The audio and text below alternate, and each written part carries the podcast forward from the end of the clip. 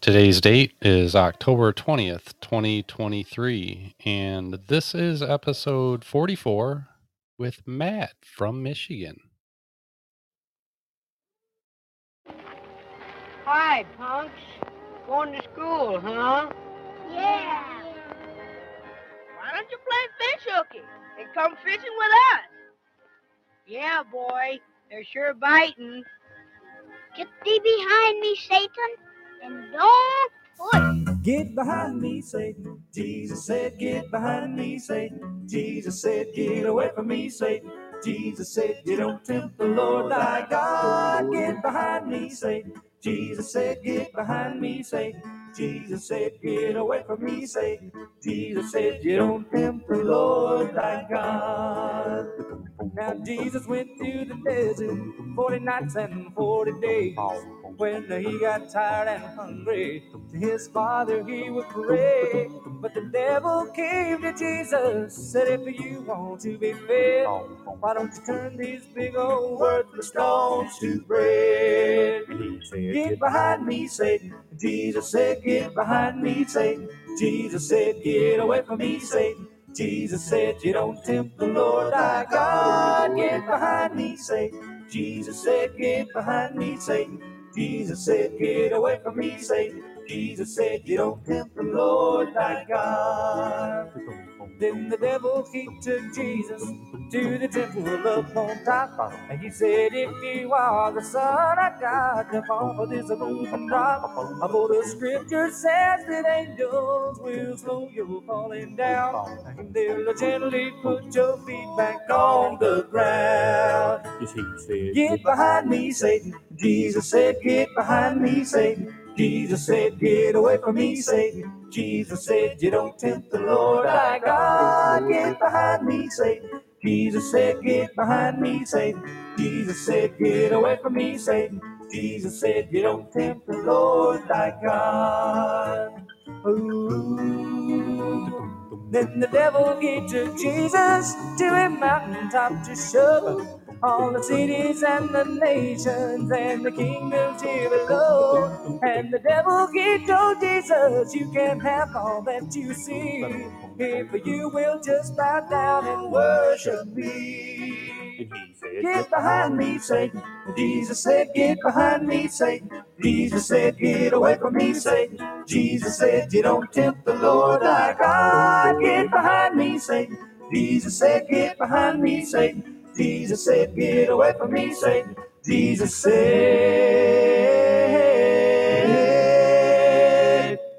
He said, Don't tempt the Lord thy God.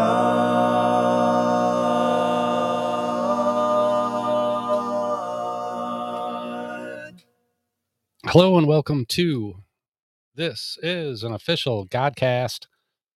Thank you for tuning in on this beautiful Friday evening, afternoon, evening. My name is Ron Johnston, and I'm here with Lightworks Mary. And tonight, giving his testimony, our special guest, all the way from Michigan, Matt from Michigan.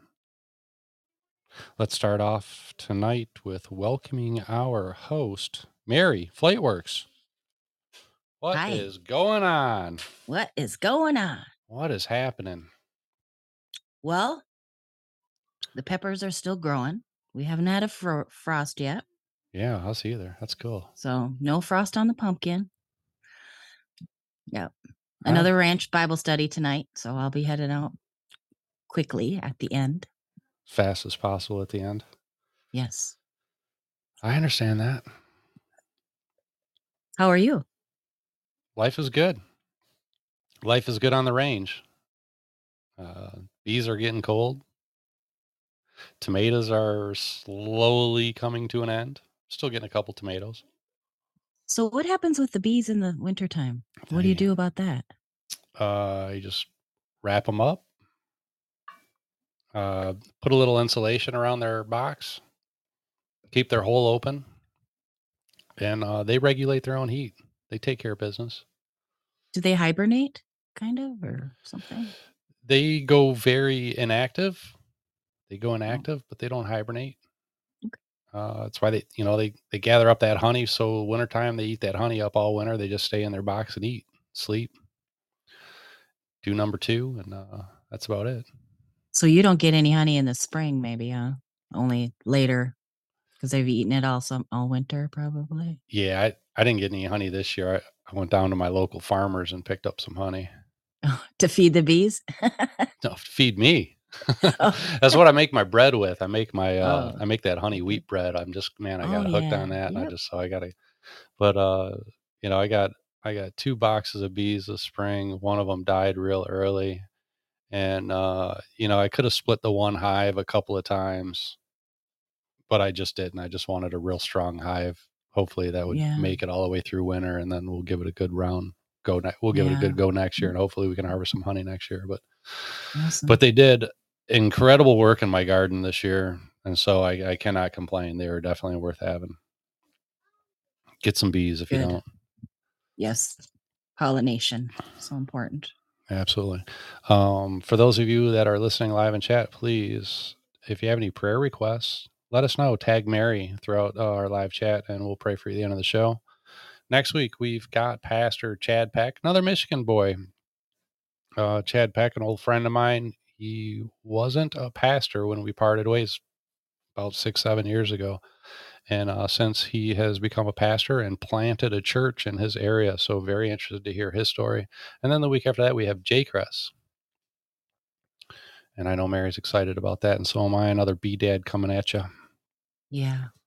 I got to meet him in Fort Wayne, him and his family. Oh boy, they just shine bright. Let me tell you. So it's going to be really awesome when he comes on too. Awesome. I'm excited. And we got to be Dad this week, We sure do. a Michigan boy. Yes. A farmer. Very busy, busy, busy, busy. Be dad. Matt from Michigan, welcome. Welcome to the Godcast. How are you? I am doing great, Ron. How are you doing? Fantastic. You got any bees over at the farm stand? Not yet, but I have a spot designed for bees in our quarter acre permaculture that we're going to put a couple hives in this upcoming spring. I knew you would. You've got everything else. I know about it, but I, I'm talking like our listeners know all about it. Tell tell us about Project Farm Stand here in Michigan. Tell us where you're at and what you're doing. Wow. So Project Farm Stand, we're so we're here in Eaton Rapids, Michigan, which is south of Lansing, north of Jackson, Michigan. Mhm. And Project Farm Stand is a long has just been a, a brewing for a long term, a long time. And it started really the name came from homeschool in 2021. My wife and a couple of mothers got together and they did a homeschool class called Project Farm Stand. And there was about eh, 17 to 20 kids on any given given week in the class and and they learned what can you grow on your property and what can you convert it into. And so it really covered a lot of aspects. It covered science biology planning even marketing budgeting the whole nine yards. And so for instance like one topic was elderberries. And so they learned about elderberries. They made elderberry syrup. The kids also during this class grew meat chickens and then learned how to butcher meat chickens some of the kids you know studied garlic and, and what you can do with that. So so the main thing was standing so it's all, stand is all capitals. So stand is standing together as a community. So how do we get together as a community to foster these ideas and really try to create a guild to allow people to explore like all the natural holistic god-given remedies that we get with god's creation with his plants? And so from that homeschool concept, we took it into a farm and turned our farm into a 508c1a unincorporated ministry. And really, it's it's a, it's a guild because we can't do it all. For instance, we mentioned the bees. Well, I'm not going to do the bees myself. I'm going to partner with a with a young man. He's a veteran. He lives in the local VFW home, and for they have like a bee program for the for the veterans there. Mhm. And so I'm gonna we're at the farm. The ministry's gonna buy all the bees and the boxes and, and he's going to manage everything Nice. and, and, and we'll, we'll compensate him for that. And so that's, that's the idea is one, we're going to create content here that's good, healthy, clean food, but we also, we want to be like an incubator where we can have others come in and make products as well Uh, I have another woman that I, I harvest our plantain, and then she converts it into a salve, which then we sell. And so, so that's kind of the internal focus of Project Farm Stand, and the external focus is, you know, we give our fruit, first fruits to the needy. So there's there's people we know in the community that that we donate food to, and then we also, for instance, uh, support other ministries with food as well. Uh, my is on tour right now with Arise uh, Collective Theater, and we donated food to their ministry to support them while they're on the road. And where we want to go is into the cities like Lansing and Jackson and actually do a day where we bring food in, good, clean, healthy food, bring praise music in, and just love on those areas where the widows and orphans are. You know, those dark areas in those cities. And so that's the external focus. So this year we really focused on just getting the foundation of, of being able to create that food structure. And then from there, we want to take it external and into the cities and show people, you know, not only provide them fish, but show them how to fish, you know, show them how they can do it. Like, for instance, you're set up in the city, right? And you're pretty sufficient there. Man, you're really So- doing it. Yeah, what a vision. I mean, that's that's really awesome. Good work. Yeah, I'm, gonna I'm gonna go out on a limb and say those kids probably learned more with you than they did at uh, their public school, for sure. And uh, you know, we're always encouraging people to get out there and do God's work. Find what you're talented at. What are your gifts? What are your talents? And go out and do it and do it for the Lord. And man, look at you. You're really doing it, man. God bless you. That's awesome. Yeah, Lord willing, Lord willing, we're uh, we've been moving along, and my oldest daughter for writing, she's writing for me here and there, and she's written a couple articles for our website, and and that's her homeschool class. And at first, when I told her that she was going to be writing for me, she kind of looked at me funny. But then when I explained to her what I needed, because I said I need help, I I don't have time to blog, and I don't have time to do all this, Mhm. and I need help. And then when she saw that she saw the vision, she said, "You know, this is really cool that my homework isn't going to just go to waste. It's it's something you do once. A teacher reads and it just it goes away. Yeah. You know, this is actually helping the family business and the family ministry. So Wow. Impactful. Very impactful. And now, please Yeah. tell the listeners how they can find Project Farm Stand online. so if you go to www.projectfarmstand.com, so that's our website.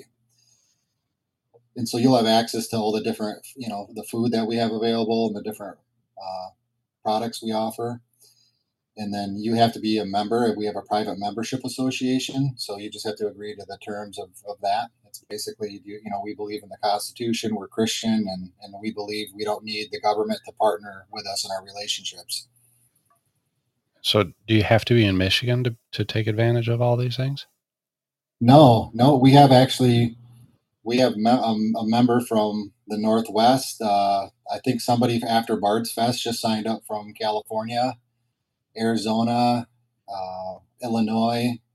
So we, we have a we're, we're starting to get a few members, Bill. You know, so we do ship some products. Uh, We're not shipping meat yet, but Yeah. you know, I, I create we, we make uh, chlorine dioxide as a disinfectant, so we, we do ship certain things, more of the grains and whatnot. Well, Minnesota will be uh, on that list soon. Okay. Yeah, So another you- thing I want to mention too with Project Farm Stand, what we do too is we vet uh, we vet local farms, and once we see they have good standards and they're not using any chemicals, we, we're trying to partner with local farmers to to offer their products as well. So, for instance, right across the field from us is an organic farmer. He's a fourth generational farmer. He said before COVID, he did about a seven hundred and fifty thousand dollars worth of sales last year he did 230,000 just because COVID crushed all the small businesses that were using his goods. And so for, for me, you know, that I'm, I come, I have a engineering background in sales. And so for, for me, I, I want to try to do what I can to help him. You know, once I vetted his, his products and knew they were good, you know, those are offerings we're going to add on our market because it's, it's just not what we support. But in the farm stand, we want to support all the others in the area too. So, and just be the kind of a source to vet those those products. So Mary in the chat asked, "Is is it a, a bartering system? Is like a barter system?" I do barter. I mean, there's there's uh some I have some people that pay for meat with silver. Uh, I hire people. There's a, a a mechanic who's been laid off, and and I've been paying him in food credits and silver and cash, however he wants. So yeah, definitely bartering for sure. I'm open to that. Awesome. Well, I'll tell you what, um, I I really wish we'd have more more more like this in other places. And so hopefully you, you'll inspire some others here to um, go along a similar path because it's obviously um, really super good for your community, but really awesome for your family and the closeness. And even just you describing how your daughter, you know, is writing something, you know, uh, that's educational, but also it's helping the family business. That's pretty awesome. Thank yeah, you. One of the places we've been inspired by is Helios Farms out in Oregon. You know, Theo's helped us set up our our unincorporated ministry, and then you know he he was telling me I have to start building the tribe, and so we're we're on our way to getting our tribe built and, and working with others. So he and I talk frequently, and, and he's an advisor for for our uh, our 508, and I'm I'm on his, and you know, and that's that's their mission out there is just to re- return the 40 to 100 acre farms back and, and get people to start growing things. Because the more we, the more we do that, the more independence we can we can create on that, and it's it's more honoring to God too, I believe. Amen to that. All right, we're going to get into your testimony. Before we do, let's start with a prayer. So, uh, if we could, everybody, please bow your heads.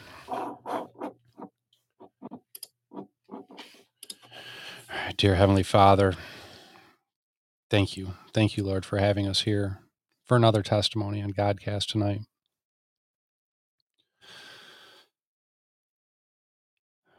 We know we know you're the reason we're here tonight to show your love to anyone who will join us by listening.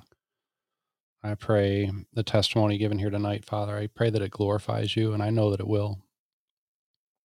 Thank you for our brother Matt tonight. Thank you for guiding his life all the way to this very moment to show others your love. Use us tonight, Father, to bring your word to any open ears. Father, help us to focus on the kingdom in the next two hours here. Help us to be great examples. Help us to convey a message that stirs the hearts of the unsaved and brings them to your Son.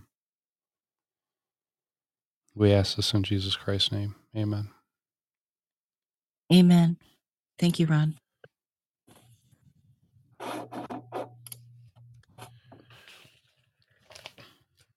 Okay, Matt. Matt, thank you for being here again, and we greatly appreciate your time. Uh, we know it's not easy to break away from your family on a Friday night. so we, we greatly appreciate you being here. You're welcome. Yeah, we're going to turn this floor over to you. So anytime you're ready, Matt, you, can, you may begin to tell us what the Lord has done in your life. All right. Well, let me uh, get my cheat sheets here. So we're first we're going to talk about my life before Jesus. So so for the first 30 years of my life, I didn't have a relationship with Jesus. So I grew up uh, with parents that were both very hard workers. My dad is a, a mason. He does stone masonry, brick masonry. So my brother and I grew up working weekends for him, working the summers for him, and and my mo- mother was a very hard worker as well. Uh, and and they also they uh they also like they had a very good social life too. Let me just put it that way. And so you know, I grew up with an experience with alcohol. I grew up uh, learning the vocabulary of you know that would probably I, I think masons might swear worse than sailors. I don't know, but I I knew every swear word by the time I was uh, probably five. and so we uh we had also you know we had a lot of crew joking and stuff like that so i that's just kind of the way i, I grew up you know we would go to on occasion we would go to easter or christmas service uh, with my grandparents and then when i was in fourth grade i moved to a different elementary school because our our our our school closed down and so my mom thought it would be good when I started going to this new one to enroll me into a Bible. It was like a Bible school. A local church would come to the school one one day a week, and they would pick up the kids that you know got signed up to go to this this Bible school, and we'd go to their church, and and they would uh, go through like an hour, you know, work with us, and then they would send us back to school. And, and I just want you know just kind of want to bookmark that you know so that that was the seed that was planted. But for me I didn't walk with the Lord after that or or, or anything. I knew of Jesus uh, I, I would pray but I, I didn't have any relationship whatsoever. In high school I most weekends I was probably drinking. Uh, I, I did play some sports. I wrestled for a long time then played football. And you know my goal was just more more partying partying partying then, you know. So I and, and then in college, so when I graduated high school, and unfortunately, you know, God blessed me with some intelligence because I didn't study hard, but I got decent enough grades where I was able to get into college. Uh, when I graduated, my dad said you can be a mason because I was pretty at at that point I was an apprentice level mason. But I decided to go to college and I studied engineering. So I actually went to school for plastics engineering at Ferris State University and put myself through college working for my father in the summers and then also bartended. So, needless to say, through bartending, I had a lot of uh, opportunities to expand my partying. And just by the grace of God, really, I made it through college. and uh, and through that time, I uh, I dated my high school sweetheart. Most of college, we we broke up for a while in college, and then ended up getting back together and then moved out to the Pacific Northwest. So my now my my wife, on the other hand, she was my sweetheart at the time. She was kind of polar opposite in college. I mean, she didn't have a relationship with God. She did partying and stuff like that, but she was an academic All American. She played softball, was an honor student, and she wanted to go work for the best uh, or the biggest employer in Oregon, which at, at the time was Intel. So she got a job for Intel, and I followed her, uh, followed her out to the Northwest and we had the privilege of working or you know living out in the Northwest for a few years and and uh, really enjoyed being out there. But our our whole life was about our careers and partying. Partying, you know, we always wanted to push for that better job. We always wanted to try to earn money and at the same time enjoying ourselves. And and you know that's one of the things my dad did ta- ta- teach us is he's like, you never mix the two. You always work hard. Then when you're done, you know, then you can have a good time so fortunately, I was able to do well in, in my different jobs. Uh, then had the opportunity to move back to Michigan in 2001 to go work for a, uh, Japanese company. It, was a uh, chemical company. I did technical service for a couple of their plastic product lines. And in 2003, my this was January. So January of 2003, my wife, we just found out she was pregnant, which we are really excited because we wanted to start a family and a couple weeks after we found out she was pregnant, I got in a really a bad drinking and driving accident, which I almost killed myself. And, and again, by the grace of God, I didn't even I didn't even have a scratch on me. But when I pulled myself out of the ditch, you know, this was January in Michigan. I went off an embankment, and when I came up, this guy came running down the highway, and he goes, "Oh my gosh, you're alive!" And I'm like, "Yeah, I'm right here," you know. And he goes, "I thought you got decapitated," and I didn't even know what he meant, you know. And it was really embarrassing because I have a lot of family in law enforcement. So when the state troopers came up, they, you know, saw my last name and they're like, "Hey, are you related to this guy?" And I'm like, "Yeah, that's my." Are they like, "Do you know who this guy is?" And I'm like, "Yeah, that's my cousin." And they're, they're like, "Do you know who this woman is?" And I'm like, "Yeah, she's married to my cousin." So you know, they knew I. they're they're part of my family, and uh, but there was obviously nothing they could do because it was a complete total. But that night when I was in the the jail cell, I just remember I, I finally you know sat down and my I guess it's your bed. It's a little metal bed, I guess. And I remember putting my hand to my forehead and there was still glass on my face. And I just remember just feeling like I almost just widowed my wife, who I love very much, and and missed, you know, my son. And at that point, I I knew uh, the lifestyle I was living wasn't sustainable. It was just a because I had I had other close calls throughout my life. I mean, when you see a lot of these movies that embellish drinking and the craziness. I mean, I have a book I could probably write of all the crazy stories of things that me and my friends did. So so I kind of knew at that point, like I kind of been rolling the dice too much. And uh, a friend of mine that I grew up with, after he graduated college, he married a Christian woman and, and he gave himself to the Lord. And and uh, I I called him up and said, hey, uh, I, I need to go to church one service. And so I started going to church after that. My wife wasn't a believer at the time. And after and she didn't go with me, but after about a month, she started coming along with me. I said, Why are you coming with me? And she's like, Well, I see some changes in your life that I like and and I want to support you. And it was amazing because God just completely lit a fire in her life. Like she couldn't get enough of the Bible.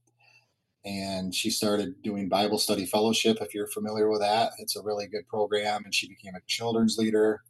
And she was just on Yes. fire for the Lord. Very good And program. yeah. So so she she uh it was really awesome just to see that. And and she was, you know, she stood by me and and through that, like through that Bible study fellowship when she was a children's leader, uh, one of the young mothers was pregnant and she came in, you know, with her new baby. And a month later, she came in with another baby. And she's like, wait a minute, uh, what's going on? Like, you have two babies now? How does that work out? It's only been a month, you know? And she goes, well, I'm a, I'm a foster, I'm in foster care and this is a foster baby. And she's like, most babies that end up in foster care in Michigan, like 80% of them end up getting adopted.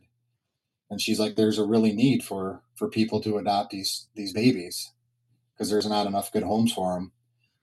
So it's kind of funny because my wife uh, was praying about this for a few months, and then she she asked me, she's like, I, I she goes, I feel like the Lord's been telling us that we need to be foster parents. And she goes, but I want to run it by you. What do you think? And I'm like, let's do it. And she goes, that's not the answer I wanted. I was hoping you said no. but my wife and I have always had a, a heart for children, especially you know children that are in, in situations that are I- ideal. You know, we empathize with them. So we uh, we started working in 2011 to get certified as uh, foster caregivers, and in the spring of 2012 we got our cer- certification. And the the day we got our license, I guess as it is, we got a call for twins, and they had some medical uh, challenges. So we we told the agency we'd we'd give them a call back that we needed to talk about it and pray about it. And before we could make the decision, they they found a home for those twins.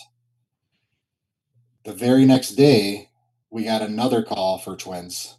Oh, we had a, yes. yes. And and and we said yes because we had already had the conversation the day before about it. I mean, it was just like just amazing how God worked through all that. And so. In the spring of 2012, we were blessed with uh, two beautiful brown skinned babies, uh, four and a half pounds each, that came into our house, and and that was hard. I mean, for my wife because they were medically fragile. They were born at 26 weeks, so they were in the NICU for about 100 days before they came to our house. One one one was on an apnea monitor and oxygen, and so my wife every day of the week she either had a visitation with a birth mother or a doctor's appointment. And it was that way for over a year. And and eventually they uh their their uh the mother's rights were terminated and and we adopted them so that's uh that's been an amazing thing of how just how god has how he's just worked through us on that. I mean it's it's been a, a very blessing uh, for us with that. Beautiful. So then in uh what was it 2015 was probably like a low point in, in my life just because i so in my job I, I used to do technical sales really technical support for there was two of us for north america. So i was typically in any given year would be on 130 to 140 flights a year. So needless to say through a lot of this like the early years of our older two kids and then even the twins i was gone a lot working and and you know growing up doing masonry put toil on my back and in 2015 i just chronic back pain i was probably the heaviest i ever was and just real miserable and i was on pain pills and and muscle relaxers and and then i tried uh oh what are they? The anti-inflammatories and those were amazing but then i read the pills in or the bottle and it said if you take longer than 30 days it can do permanent uh, damage to your liver, and and I know know the liver is kind of important. I'm not a doctor, but I'm like, this isn't sustainable. I'm in my young 40s and I can't take these for the rest of my life because they're going to smoke my liver. And uh, and and also at the time I, I started drinking again. Uh, I wasn't drinking and driving, but I couldn't. There was times I couldn't sleep, so I would drink maybe once or twice a week just to help me with sleep. And it just it was it was hard on the family. It was hard on me, and and then uh, I started praying about stewardship. You know, Lord, how can I steward my body? How can I steward my relationship with my wife? How can I steward? You know, we were at that point. You know, we were on land. We in 2010 we moved to the land we're on now, which is 36 acres, and we weren't doing anything then either. So I was praying like, how do I steward on the land? And and eventually God just kind of revealed to me this. He's like, you know, He's a triune God, and He's like, and you're kind of a triune being. You have your soul, you have your body, and your mind and right now you gave yourself to me and I got your soul. Like you're covered with the full armor of God. But what are you doing with your body and mind? Because you're not a good steward. And so that's when I started looking at God's abundance in his land and in his plants as medicine in place of pharmakia. And so I stopped taking all, I, I quit drinking again and stopped taking all the pharmaceuticals and started, you know, using turmeric and ginger and just trying to test all these natural anti-inflammatories out. Uh, I also was recommended to do fusion on my L4, L5, L5, S1, and my SI joint. So, like I said, you know, doing masonry, like my dad would always yell at me, "Don't jump off the scaffolding like that, Matthew. You're going to hurt your back." You know, and, then I, and when I was 19, I had a skydiving accident, and I kind of land, landed pretty hard on my left side. And actually in my 20s i saw a chiropractor and he goes when did you break your back? And i'm like i've never broke your back or i've never broke my back. And he goes you have an old compressive fracture in your back. And so i'm pretty sure i did it from the skydiving. So i i didn't want to do surgery so i tried to do physical therapy and i did physical therapy for about a year uh, with no success and and it was really discouraging because i lost a bunch of weight i was eating healthy and i, I just couldn't get rid of the chronic pain. And so what ended up happening is I, I, I got denied. I ended up wanting to do the surgery, but then the insurance would, when it authorized the double segment surgery, they would only allow one segment at a time. Which my surgeon said that doesn't that doesn't make any sense because if I do one segment, it's going to take you a year to recover, and then you're just going to end up doing another fusion after that. And it was a, a, friend of mine who's a doctor who referred me to this guy and he you know he was pretty straightforward and honest with me. He said i can do the surgery. He goes but it's gonna it's, uh, he, he, goes, he, goes, i don't know. He, he, goes you still might have the pain you know? So i ended up uh, researching stem cell and used my own blood and they got the stem cells out of my blood and i did seven uh, epidural injections around my you know areas of issue because i mean i had oh bulging disc, arthritis, like everything was going on down there. And, and I did the stem cell, and man, after about six weeks, the pain in my lower back was gone. Was gone. Wow. And it was an answer to a prayer. And I, I haven't pinched a nerve in my back since I did that. And even during physical therapy, I would maybe pinch my back, pinch a nerve in my back every couple months. But praise God, like that stem cell really helped me out. I still have issues with my SI joint, but I can I can work that out. So with that kind of prayer and the stewardship, you know, it's, it's it kind of led me on this path of more holistic living.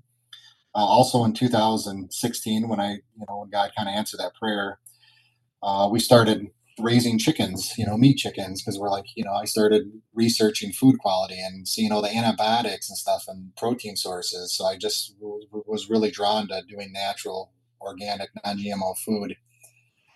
Uh, and so that was like the body part of just being a good steward of the body and then as far as the mind you know of course me being a plastics engineer i had to do like a flow chart of where my mind goes and yeah. you know and, and I, I, was involved in fantasy football for 20 years you know and i just looked at you know that was a source of contention with my wife and i because on sundays we'd come home from church and i would watch football all day you know and, and gamble on it and and so i quit doing that, you know, because that was taking my mind space because I was constantly obsessed with the stats and this player and that game and this. And so then also, you know, I played video games and, you know, that, that was another thing it was just, it was a waste of my mind space. And so, you know, with that, once you start getting rid of all these bad habits, you have a lot of free time, it seems like. and so that's when we started focusing more on, you know, the farm and whatnot. And so we we had kind of this homestead plan where I was going to work my corporate job until probably 60 and then retire and and have enough uh, from the hobby farm to pay taxes. That was the plan. And, and then COVID happened. And and when COVID happened, for me, I knew right from the start it was a farce because I, I one of I used to have 3M as a customer for a long time. So I actually specified plastics on hazmat suits.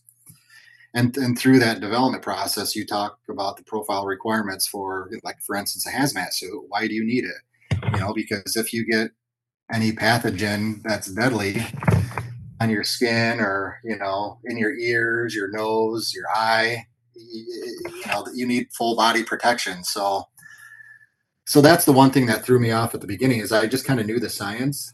And so and for me i was really i, I worked for a company uh, uh, publicly traded company and and i didn't really agree with some of their policies and you know, for the first six months of COVID, I just kind of was silent.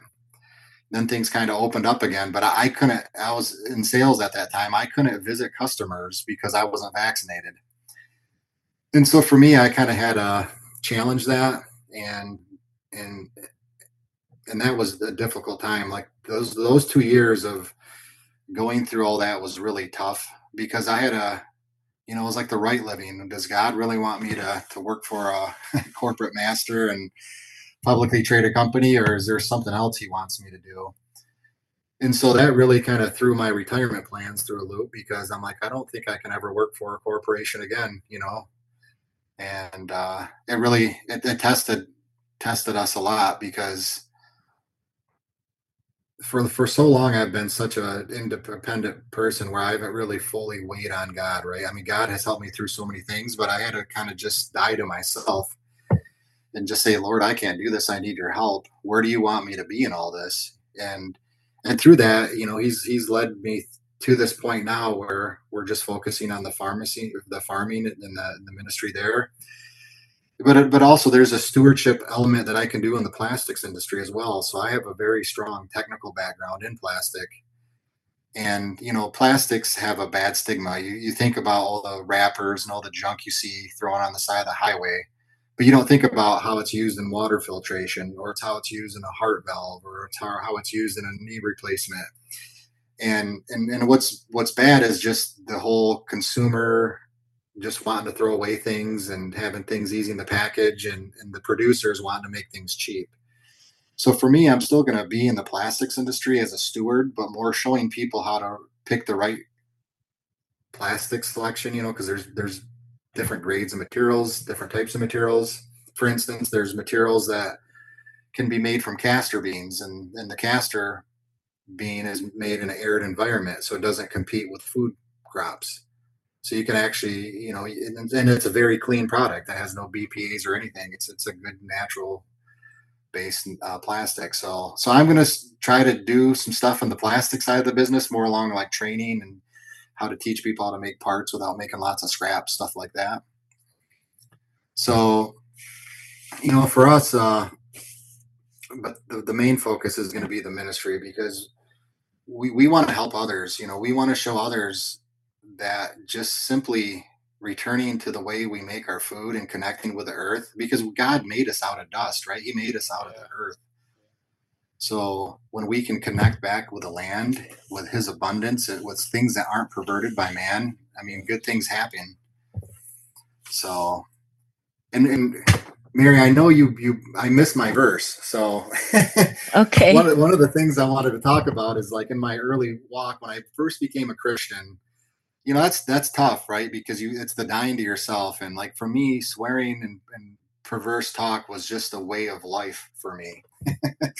I mean it was. I mean we would do it and as a joke just to try to gross each other out and just it was just pointless. And so when i first started studying the, the bible i hit proverbs 6 and verse 12 It says, A worthless person, a wicked man, is the one who walks with a perverse mouth. And when I read that, I'm like, oh my gosh, like that really struck a chord with me. And and by the grace of God, my kids have only heard me swear once, and that's when my kayaks flew off the top of our expedition onto the side of the truck. and and they didn't even hear me say it. I, I yelled, I, I swore, and then I'm like, I'm sorry, guys. And then they're like, we didn't even hear you, Dad. That's God looking. I out just right posted there. it in the chat. The All scripture. right, thanks, Mary. You may have Yeah. swore, but God didn't want them to hear it. Oh yeah, so he he protected their ears. Beautiful. you know, and it's yeah. So I'm trying to think what else here. So outside of that, I mean, for us, it, it's in the, at our church we go to. So we, when we first started going to church too, we went to a uh, a Methodist church, and they had great great people, great Bible studies, but we didn't get much of the word in the in the sermon and then my wife got inv- invited to a, a, Baptist church in here in town, and, and uh, it's an independent Baptist church. And in there, when we went there, you know, it's all, uh, all ex- expository preaching, so it's just right to the Word of God. And that's when we like, wow, we're being fed for the first time, and and and we're, we're really blessed because we've been with this church now for 15 years, and and one of the things we're we're really we're doing like a scripture memory verse for the church. And it's really been kind of our motto through all of this, through the trials with the twins, through the trials with my my back issues is first uh, Thessalonians 5:17. Pray without ceasing and everything in everything give thanks, for this is the will of God in Christ Jesus concerning you. Quench not the spirit, despise not prophesying, prove all things, hold fast that which is good, abstain from all appearance of evil.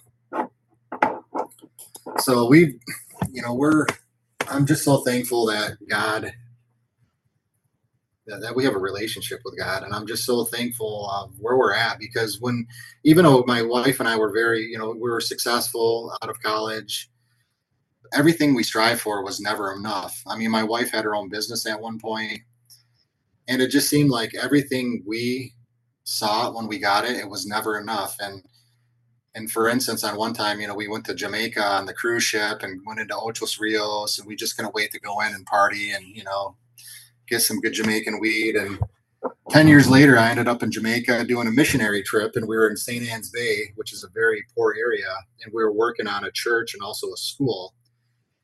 In, in one of the jobs we had to do was we had to move 20 yards of stone through like an obstacle course. We had to go down like a well, first we had to shovel all down like a, a ramp down this 20 foot embankment.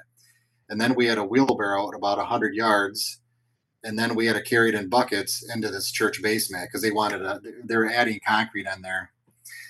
And, and then we also like dug the side of a mountain so this guy could build a home so he could get married. And so it was a lot of physical work. I mean, you know, most people don't go down to Jamaica to do that. And I just remember after a couple of days of that hard work, I was sitting out on the bluff, just sitting there and just felt like God had his arm right around me. And I, I remember looking out and seeing the cruise ships coming into Ochos Rios.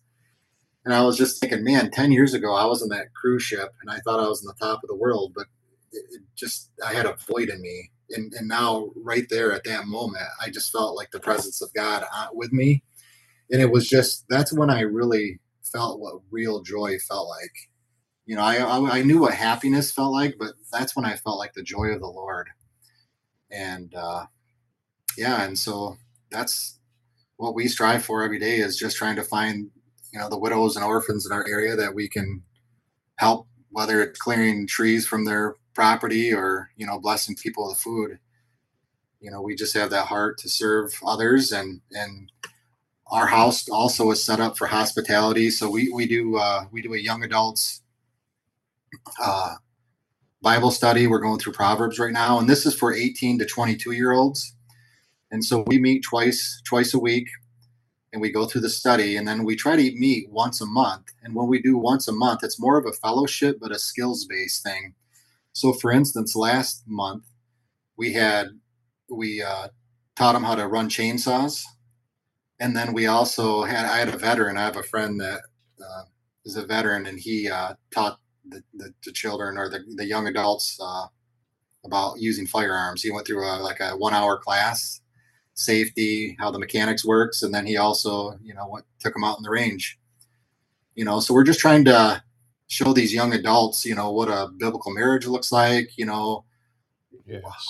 just basic skills of like being self sufficient. You know, so and then also setting up more events. You know, we're having a harvest party next weekend because through our twins, when the twins were young, we really noticed just how evil like Halloween was. Like they, that we took them out to Halloween, uh, to trick or treat, and they didn't even want to go out there. They were frightened. They were scared to death.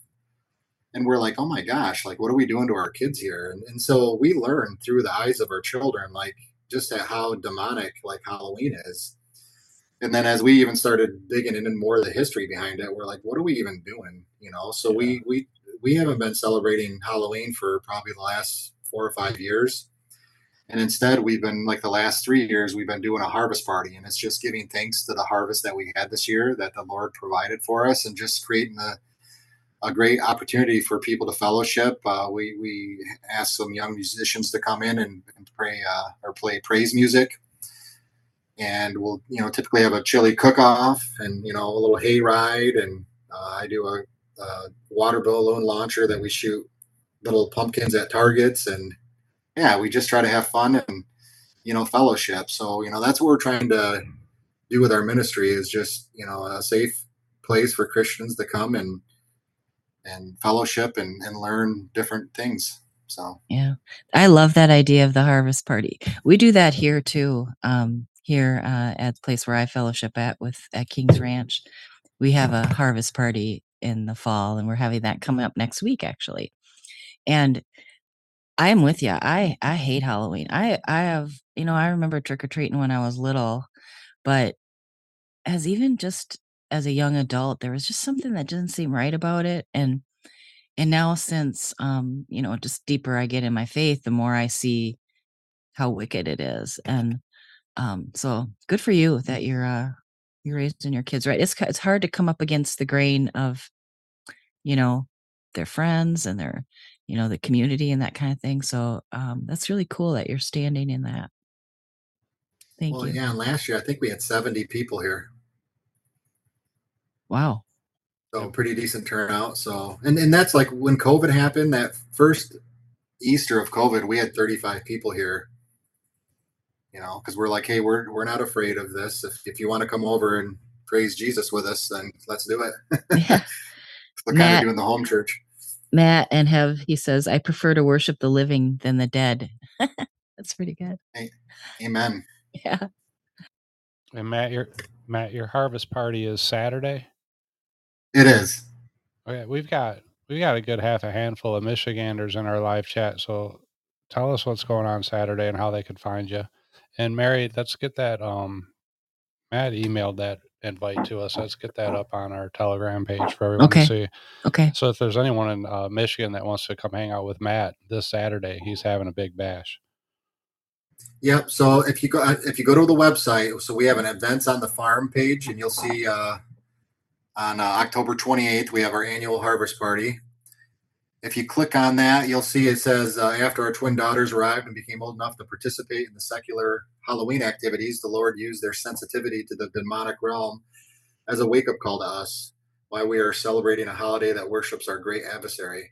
As an alternative, we began hosting small, yeah, I won't read it all, but that's so what we have is hay rides, yard games like cornhole, nine square, pickleball. We're going to do a little pumpkin decorating contest, chili cook off, chili cook off. Yes. What's that? Chili cook off. yep they they've done like this haystack candy mountain. Uh, we have a lighted forest walk, uh, pumpkin launching. Um, oh, this yeah. young man that goes to our church, he does a whip cracking show, uh, worship concert, campfire, and fireworks. So apple cider and donuts. Register. What's that? Apple cider and donuts. Yeah, exactly. Yeah. Awesome. So yeah, it goes. It's from two to nine. So you know, once it gets dark enough to do fireworks, uh, you know, I'll let the fireworks off. So. Well, you throw in some axe throwing there, and I might come down. come down from Minnesota. Mary, I'm working on that. I'm really close. So I do. Uh, I, I think once I, I think I'm going to get this uh, sawmill rig for my chainsaw, and once I get it, I'm going to cut up some of our poplar into nice, you know, two inch, three inch uh, thick sections, and I'll have my axe throwing course in. Yeah, that would be cool. Oh, you're serious about that? I am serious. Yeah. I'm Hey, serious it's on the too. Everybody going over to Matt's tonight. We're throwing axes. that sounds like way better time. yeah. Awesome. Thank you, Matt. Thank you for your testimony. Beautiful. You're welcome. One thing uh, that struck me, a couple things that struck me, but um, that your wife saw the changes in you Yes. and that um y- you know you were an ambassador like without even knowing it really and that she saw those changes i mean i i know even just you know quite a few couples in my life that um where that has an on it's an ongoing prayer right now for the spouse to come to christ and they're just showing jesus in how they are you know their identity in christ so that's really cool that you um you brought that out because that's an important thing to remember. You know, we're not always taught it, we're showed it, you know. Yeah. Absolutely. And then then even seeing her growth because then I, you know, like like I said, she was just like a firecracker for the Lord. And then even like I would say like three three or four years ago, she was like, Matt, you need to lead more. Like you need to be the man. Like and most wives don't do that, right? Like and she was like, You need to uh, she goes, I I will submit to you, but you need to be the man. She goes, If you're not gonna be the man, I can't submit to you. And I'm like, whoa. Like, and that was a really good conversation, like because it she really helped empower me to step up, you know, and and, and that's that's it's it's hard it's hard to do it, but it's it's awesome. I mean, it's it's it, it gave me a challenge, and uh, you know, That's it's been good incredible. to see how the Lord has worked through that. Yeah. We had someone else uh share their testimony that said the same thing. I think he was from Michigan too. Oh, really? Wow. Wasn't it someone that you know, Ron, that was talking about that and that he got a word? Someone from your church. And that he had uh had a conversation with his wife in the car and uh she was looking into the Bible and saw about leadership in the and, you know and how she was she said, Well, the Bible says I'm supposed to ask you because you're my husband." I think that's CJ Hicks. Yeah. Yeah, yeah. So Awesome. yeah, so that's that's really cool that um that you've noticed that too, Matt. I do, and I love that because it when I was, you know, very starting out in my in my in my being a baby Christian, and you know, you don't really know how to how to express what you're going through in words, but a lot of times with your actions, people will see that you're different, and they'll ask you about it if they don't know, and it's a great door to be opened by a friend or a loved one. You know, Matt, you're changed, man. What's going on? What's different about you? something that I saw in somebody who had inspired me. But that's a great way if you know if you know just just living just living that way, people will see the difference and they'll come to you and they'll ask you. It's a great example. Well, like my friend when I had the drinking and driving accident, you know, he he still did like the fantasy football and stuff, and he would go out with us, but he wouldn't drink, you know, and then he always had a good time. So like I like I just knew like like that was a, a good place for me to go when I was having my issues. And I think that's you know for people out there that are Christians, like it's it's good to it's good to be that example around the non Christians, right? Because there's going to be a time when they probably are going to need you and they're going to feel comfortable going to you, you know. Yes. Great point. And another thing is you you I have a new word now, mind space. I like that. Like, you know, don't fill your fill your mind space up with garbage. You know, Oh yeah. be intentional about what you you put in your eyes and your ears and I think we all could learn something about that. I'm huge So- on that. I tell my children garbage in, garbage out. You know, whatever you're listening to, whatever you're watching, whatever you're eating, you know, Yeah. you you you listen to bad words on TV and music, it you, it'll just come out of your mouth, It'll just come out. Um, but you're doing it all, Matt, even with your food. You know, I'm a, I'm a, uh, I'm big on the God diet. Okay. Yes. And if God didn't make it, don't eat it. If it comes in a bag or a box or some human had his hands in a factory putting it together, you know, yeah, go ahead. But you're better off if it's, you know, just what God made. If He grew it, if it's an animal, it's a vegetable, it's a fruit, and if you can eat it just like it is, and you're all the better if you can do that. And you're doing it right, man, without any chemicals in it, um, without any vaccines in it. I love that the God diet. That's awesome.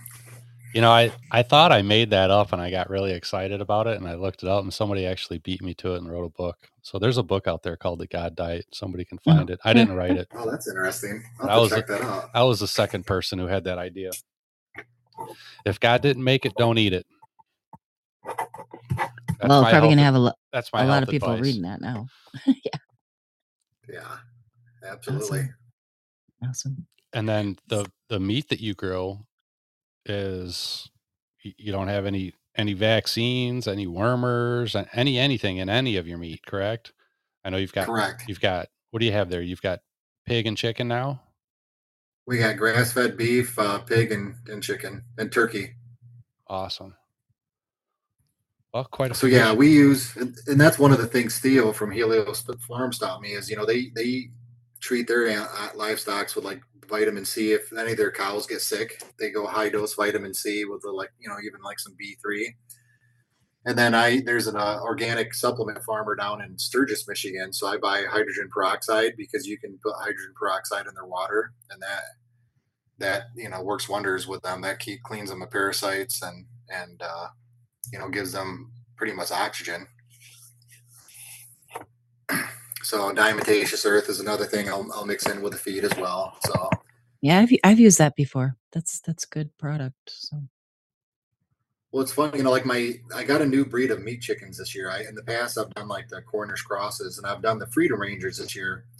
And the one of the things I noticed with them every time I knew move them into a new like because I have uh, the the portable chicken coops like you move every day the chicken tractors. Yeah. And so I, I used to years ago I used to do 2,4-D, which is like a broadleaf killer in my lawn, just so it'd be like the perfect all grass lawn. But I quit doing that about seven years ago when I started going through kind of the stewardship prayer with the Lord and and now my lawn's just full of like plantain and clover and, and dandelion and as soon as I move those chickens, the first thing they start eating is they start eating the dandelions, you know, the greens, and they eat the plantain. And I'm thinking, man, that's just like medicine to them. Like that's God's abundance, you know, Oh, and, yeah. and they're Yeah. getting that from. And we can't call them weeds anymore. We have to come up with a new word. But uh, you know, it's just these amazing broadleaf uh, plants that have amazing pro like medicinal profiles in them yeah, you know, and just seeing those chickens eat that, I, you know, it made me feel good because I'm like, well, I know they're they're getting like all the nutritional content they need just from the God diet. I was introduced to plantain um, actually while I was in Kentucky, and we had uh, one of our friends here was um, had an issue with a bee sting that um, her face had, had really swelled up, and so she was having a lot of pain. And so um, we had heard, well, get some plantain. I think we heard that from High Vistas. She told us to do that, and so um, went out in the yard. She she took a High Vistas took a picture, showed us what it was. We went out in the yard at our uh, Airbnb at Kentucky, found the plantain. We had that bunch of that on the counter the whole week we were there. And um, she shared about how to use that and what to do, and it's involves like chewing it and all kinds of different things. But um, I had no idea until then. So it's common weed, so-called weed. Yeah. and we got a question from connie do you ship your meat to grand rapids So what I do in Michigan is if a customer orders a hundred dollars more of meat, I deliver it to them. So for instance, I go to Detroit out. This is my week. I go to Detroit. So the usually the third week of the month, I'll go to Detroit, and then I haven't picked a week for Grand Rapids yet. But I, I was just I have a new customer, actually Barb. I don't know if she listens to this, but she's she was at Barb's uh, Bard's Fest. She lives over uh, by Ada, so I, I do deliver to that area. You know, if somebody orders a hundred dollars or more. Excellent. So, because that's that's one of the things too. Because it's funny because like where my community is, I don't have a lot of customers in this area because we have a lot of hobby farmers like me. You know, people that are raising stuff for themselves and you know, or or they're doing it at a bigger scale and you know they're not really into the they don't want to pay for the organic, you know, the cost of non-GMO organic raised birds. So a lot of my customers end up being in the cities, which which is good because I want to be able to provide for people kind of in the cities, you know, to have them you know have a good outlet for some good clean food. Hey, I, I don't. Uh, do is this harvest party something you do every year, or is it something Every you've year. done? Okay, so how long have you been doing it? Uh, Like- this is the third or four, I think this is the fourth year. Okay. I don't know. I had a crazy idea. Maybe you might see some people coming down next next fall. Okay, And and uh, we, we Chris, can. And I'm sorry. Go ahead. I'll go ahead. I was going to say we have this. Uh, so right in our town, we have this Christian campground that's been around for 150 plus years, and they actually have RV sites and everything, and a hotel. And, and we're talking, it is so inexpensive. I mean, it is, and they have people rent their cabins. The the tabernacle, the tabernacle itself seats 200 people, and I think you can rent it out for fifty dollars a day. Hmm. So if we really ever good. wanted to do a Michigan kind of uh, get together, you know, we could a do it here, and if we if it ended up being bigger, we could even potentially look at doing it at a place like that. Yeah. I think that would be great. I I mean, I'm almost almost ready to get on a plane. and uh, Now, Mary, where in uh, Minnesota are you, Mary? Oh, I'm about 30 miles north of Mogadishu. That's what I tell people. Of the Oh. the heart of, heart of the beast, Minneapolis. The. Twin Cities. Yeah. Yeah, it's kind of bombed. It's bombed out. It really does look like Mogadishu. It's bombed out totally. Okay. I used to It's- go. I, I used. Oh, go ahead. Oh no, I was just gonna say it's um so I, I'm in the northern northwestern quote unquote suburbs of Okay. Minneapolis. But I know that um, High Vistas and Devo, they live up in northern Minnesota, and they have been commenting too that they're trying to do something similar to what you're doing up there. So um, maybe I won't have to fly down; can just drive up. There you go. Yeah. And we got another comment from Chris in Michigan. You've got raw milk too, Chris says. Is that true? we do have raw milk so it's hard for me to uh like, like deliver it once a month to the like detroit and stuff because unless it's frozen because so i do have a, like a co-op with amish. So we our house is, is a drop point used for the amish. So the amish uh you know so people tend to come here to pick it up but i do have some people i deliver raw milk to in uh in the detroit area so And your your Amish guy is in Nash, Nashville, real close to me. Can you send me his contact thing? I lost that. Resend that to me, man. yes I was Yep. looking for that last week and I couldn't find it. It was driving me nuts. I thought I had it saved, and the, what I had saved when I opened it up, it wasn't it. And I was like, oh, my, I got to get a hold of Matt. So I've been trying to find. That's my goal this month is to uh, look at all the different raw milk suppliers, kind of in our neck of the woods. Yeah. So like in the home in all the Amish communities, just to see uh, who's doing it. We we would we want to do dairy here, Lord willing, and uh, just I mean we we go through five to six gallons a week. It's a big commitment doing that dairy Yeah, farms. You know, yeah. we had some friends.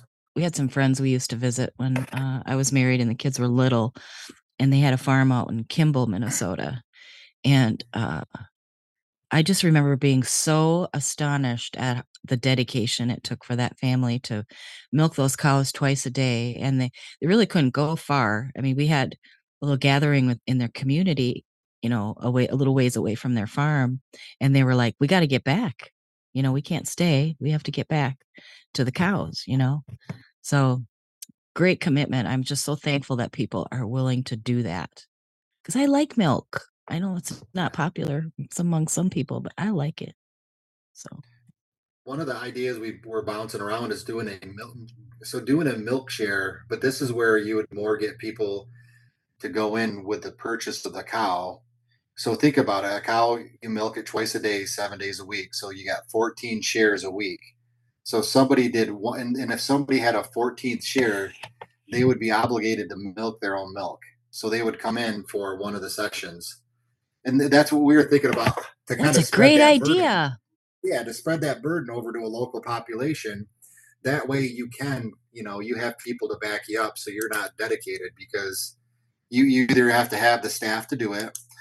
Uh, how helios does it out there is they do internships. They'll, they uh, they'll give the people free room and board and food and they learn how to be orthomolecular farmers. They learn how to milk cows the butcher and you know so they they get that that help it's not i want to call it free because they're housing them and they're giving them food and, and Right. whatnot Yeah. Yeah.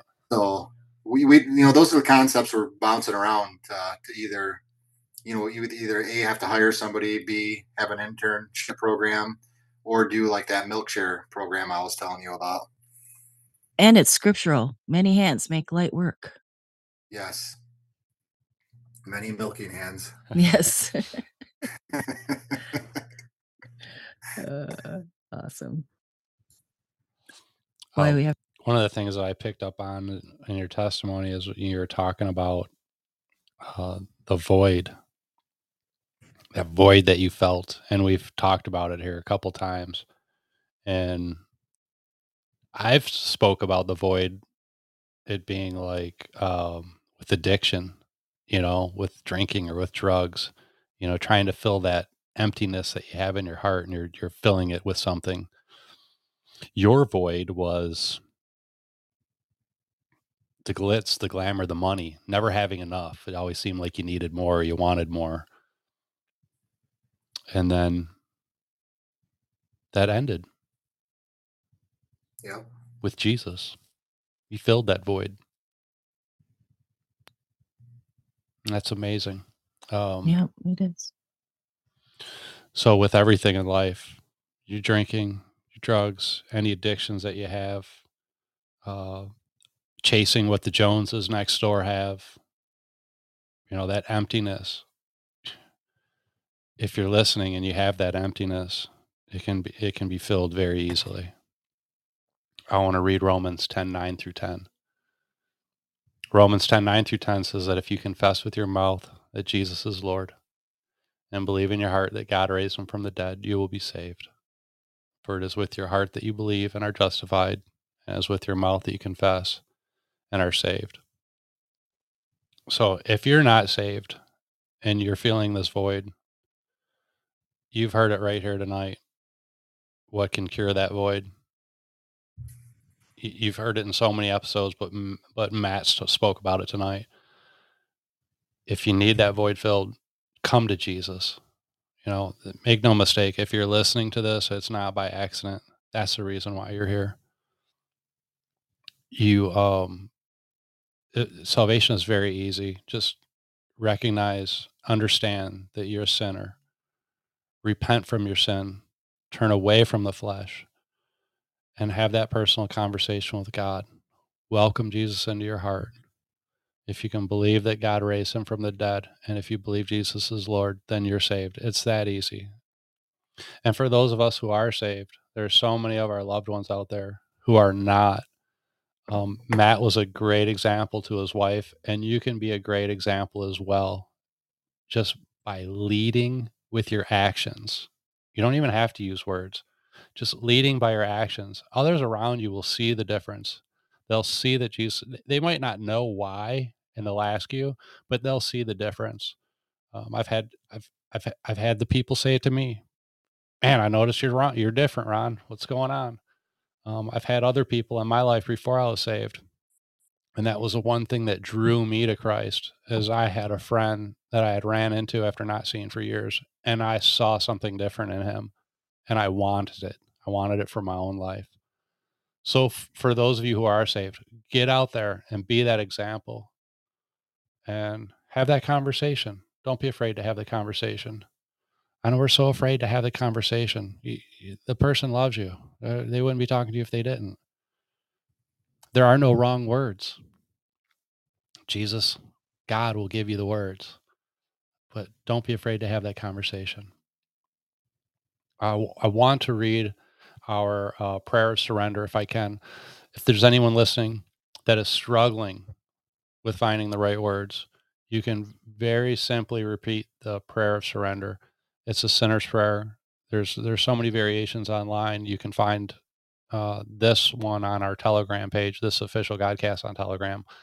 If I can read this to you, and and all really just if you're struggling with words, just repeat this. Dear God, I come before you today with a humble heart and surrender my life to you. I believe that Jesus Christ was born free of sin, died on the cross as a payment for my own sin, and rose three days later. I believe in your gift of salvation and eternal life because of the sacrifice of Jesus Christ. God, today I repent and turn from my old way of life. Today I ask for new life through Jesus Christ and the power of the Holy Spirit. Thank you, God, for forgiving me and making me brand new. In Jesus' name, amen. Mm-hmm. Everybody listening has somebody in their life that doesn't know God. Take the time to have the conversation. You know, so many of us that we listen to on other podcasts and news, they, they'll tell you a lot of people believe we're in end times. I, I don't know if we are or not. You know, Jesus said we were in end time 2,000 years ago, and we got to be getting closer. It, what do they say? We're 30 seconds from midnight now. Yeah. I mean, if just, you know, open your windows, take a look outside, it's not getting any better out. I mean, the writing's on the wall. Oh, what a grave injustice it would be to be in heaven and looking around and not seeing the ones that you love around you. You know, don't let that happen to you. Have the conversation with the ones you love. Love them. Share them Jesus. Um, Jack, Jack Tard, just I want to share this comment with you, Ron, because I don't know if you saw it, but he said, "Solid preaching, brother Ron. Smooth, boy. great and greater works." well, you're too kind, Jack. I love you. Uh, Jack Tard, he was, what, what week was he? Episode 18. Listen to Jack Tard's testimony. That was back in April. And then we also mentioned CJ Hicks, episode 20. Go to May. You want to listen to CJ Hicks.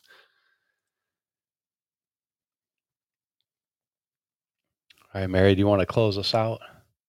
Yeah, I just want to um say one more thank you to Matt Oh, yes. for coming on to share tonight. Matt, any Um, last thoughts?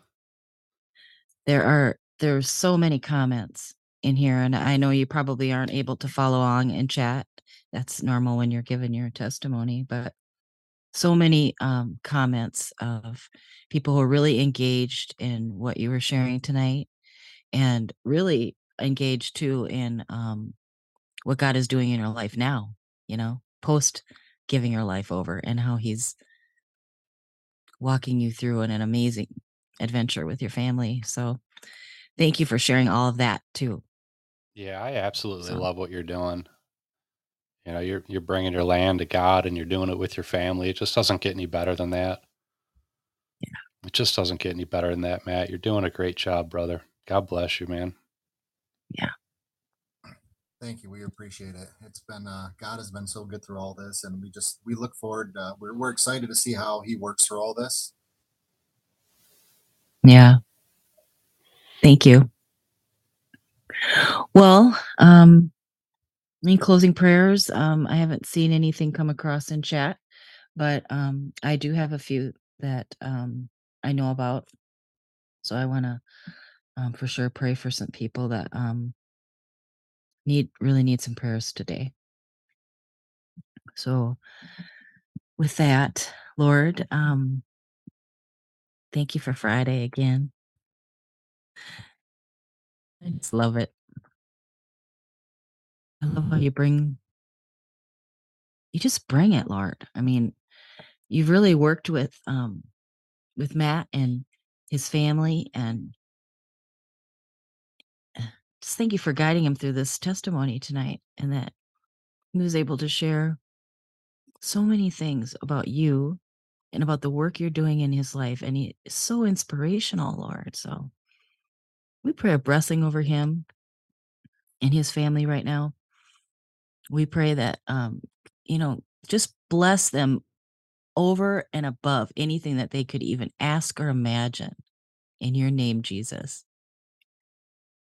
We pray for this harvest party coming up. We pray that he will have new new people coming in, new contacts, new divine appointments. That's what I like to call them, Lord. The the the spaces where you've already kind of tilled the soil in someone and then you know, Matt or someone in his family is able to step into that and share you and share the good news. And I love, Lord, that you have kept him focused on his greatest mission, and that's sharing you and salvation. And Lord, I want to lift up Jamie. Uh, some people here in chat know her as Jay Shaw. She was in an accident, a pretty bad car accident last night, and with her mom and her niece. And um, praise God, they survived it. And um, her mom has, has got some challenges now with several fractures in her face. Um, but Lord, you brought her through that where every single bone is where it's supposed to be. And she doesn't have to have any surgery, Lord. And she doesn't have to have a blood transfusion, even though she lost all this blood. Um, it's just a miracle. So we thank you for that, Lord. We thank you that you have saved them through the accident. We we praise you for the work that you have done just even in this little, you know, this incident, not little incident, but this incident that happened and we uh, we just thank you and praise you for that and we we pray health over all of them as far as anything that's you know going forward with um, any injuries or any soreness or pain or anything that will come that they would be relieved of that. Um we also thank you lord that that you showed your little your little ways to to Jamie when she, you know, just to let her know that you're on top of it and that she's able to see this little card of this this the, the officer on duty, the first officer on duty, his name was Jesus. so she's got this card that says Jesus. so I just think that's awesome, Lord, that you just find these little ways, you know, and thank you, Holy Spirit, that you impressed upon her to even notice that because that's all your work. And we praise you and thank you for that. And we also want to lift up Duncan and Livin and Duncan's mom and everybody in their household who may be feeling ill right now, and that we just pray a health over them and that we miss them so much and we cannot wait for them to get back to Kilted.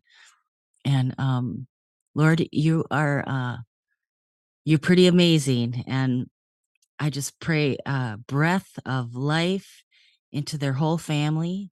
I pray that um, Duncan's ears would be able to be clear and that he'd be able to hear and that he would be able to go on and do the mission that you have called him to do. So, and I, I, just, I love you, Lord, that you have brought them even just personally into my life and that they are such good friends of mine and um, awesome people. So thank you for that, Lord. And we want to lift up Jim, Jim Conley, and his family and the loss that he's experienced here recently with his son, and also uh, an, an anniversary of losing his mom just recently, um, three years ago. So um, we praise you and we thank you for the work that you're doing in their family right now, even through the struggle. And that um, we just pray a comfort around Jim and his family. We pray for relationships to be um, solidified, to be um, brought closer together. We pray for unity. We also pray for um, Jim's heart, that it would be mended and that he would continue to look at the good memories that he has of Sam and just help him know that, that he is so loved. We also lift up Punky and her family. Tiffany and her family, and they've been sick. And we pray uh, health over them as well, that breath would just come upon them, that they'd be able to breathe as God intended, and that any uh, congestion or anything, we just speak against that in the name of Jesus, that it would be cleared up in the name of Jesus. We pray for any relief of any pain. We uh, we thank you in advance for what you're doing already, and we miss them too. So, um, just thank you for their friendship. And I don't know if there's anybody, Lord, else that has expressed anything. I'm just scrolling through here really quick, but um, just overall, we just pray for relationships that they would just be unified and mended and um, struggles. We talked about struggles today, Lord, in in uh, Sister on Scripture this morning. I think that was this morning. And uh, Romans 5 came to mind, 3 through 5, I think it is, and about how struggles bring us to perseverance. Perseverance brings us to character. Character brings us to hope. And so, Lord, help us look at our struggles that we have. And we have all kinds of them here, Lord, from every gamut of everything, you know, in the body, mind, and soul. We have struggles in all different shapes and sizes. Um, but what's in common is that these struggles, if we let them, if we let the Holy Spirit help us, can turn into perseverance, to character, to hope. And hope does not disappoint. And help us remember that, Lord. And thank you, Holy Spirit, for for all those gifts that you do bring us and that that we're you give us the power to even do any of that. I mean, it's not even us at all. It's you. So thank you for that. And Father, thank you for sending Jesus for salvation. That's the biggest thank you for tonight. In Jesus' name, amen. Amen. Awesome. Thank you, Mary. I hope I didn't forget anything. I feel like I did, but the Lord knows. Yes, he does. Yes. Matt, final words? Wow. Well, the Lord always. What's awesome about Matt, your volume. Yeah. We we we can barely hear you. Maybe just get closer. Is that better? Barely. No, but just oh. just yeah, we can kind of hear you. You're good. Just go. Okay. Well, I was just going to say in re- regards to prayer, like even if we stumble in our prayers, like God knows perfectly what what what we need, even if we flounder, right? And I'm not saying you're floundering, but if you for if we forget about somebody, then when we're praying, He knows. Uh, well, I appreciate you all taking the time and letting me come on here and share our story. And uh, you know, if there's anybody that has any questions about Project Farm Stand, uh, you can contact me through there in the about and uh, we're looking to uh, just kind of build that tribe here in Michigan. So if anybody has a passion to uh, do anything holistically, let's talk and see what we can do. And you know, God bless and, and thank you all. Thank you. Thank you, Matt. You got a thumbs up on your volume. They were able to hear you, so good. All right. And we'll get that Project Farm Stand up on our uh. Telegram page, and then you can find it at uh, www.farmstand Or Project Farts. yeah. projectfarmstand.com. Perfect. All right, Okay. Matt, stick around. Uh, we're gonna play a closing song here, but stick around till afterwards. We'll say our goodbyes after, and uh, love for you to hang out for a minute. Sounds good, Ryan. Okay, listeners, thank you so much for joining us. We will be here next Friday for Pastor Chad Peck, right here on Podbean, 7 p.m. Eastern Time. And we'll leave you with this, my dearest friends. Let us not forget we're here for one reason, one reason only, and that is to spread the gospel of our Lord and Savior Jesus Christ. So please find that special someone in your life that you love that does not know him and share your testimony. Do it today. And if you're still on Podbean, stick around. Conley's still on, I guess, maybe. for another half hour. We'll see. Yeah, catch a Conley. Good night, everybody. It's not just a story. It's a living, breathing, Love all of walking you. testimony. Love a I hear you, God Jay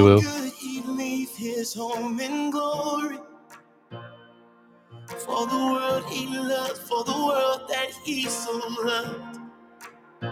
It's not just a story. Yeah.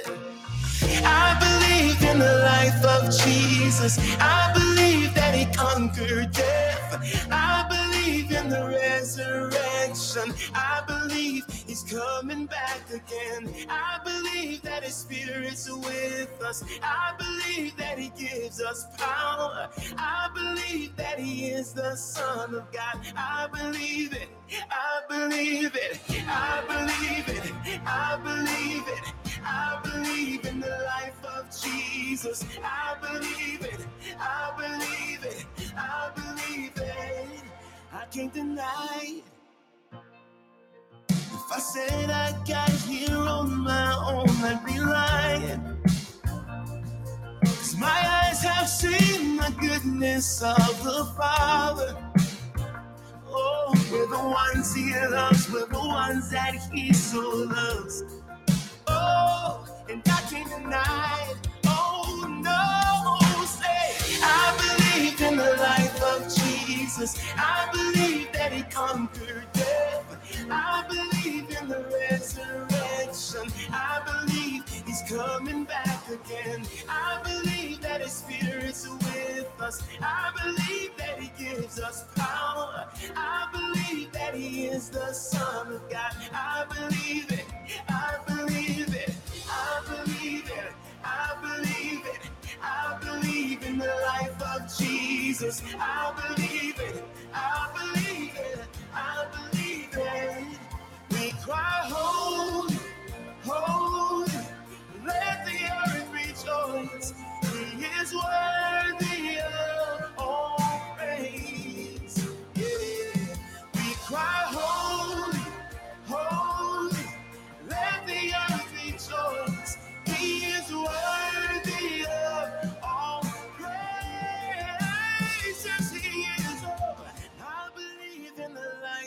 Jesus. I believe that he conquered death. I believe in the resurrection. I believe, I believe, you say, I believe that his spirit's with us. I believe that he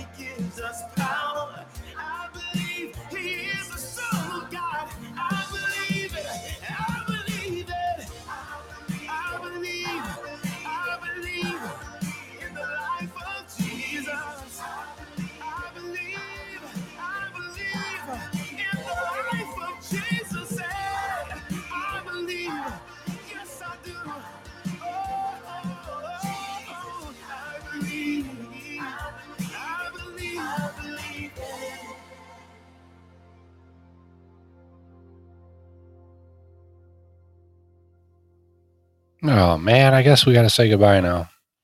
Yeah. Yeah. Don't worry, we'll be back next Friday. Uh, Jonathan said his podcast is going to be called "This Is God's Bible Study" with Jim Warren. That was Jay Woo. Jim prayed. D- Jim did our opening prayer last week. For those that are listening, awesome. Yeah. I can't wait. World to, War II vet. yeah, Yeah. yeah. Ninety awesome. years old, right? Ninety six. Yes, 96. awesome. Love it. so, so look for that. All right, everybody. We'll see you next week. God bless you and thank you for being here. Yeah. God bless. Thank you. Love you all. Good night.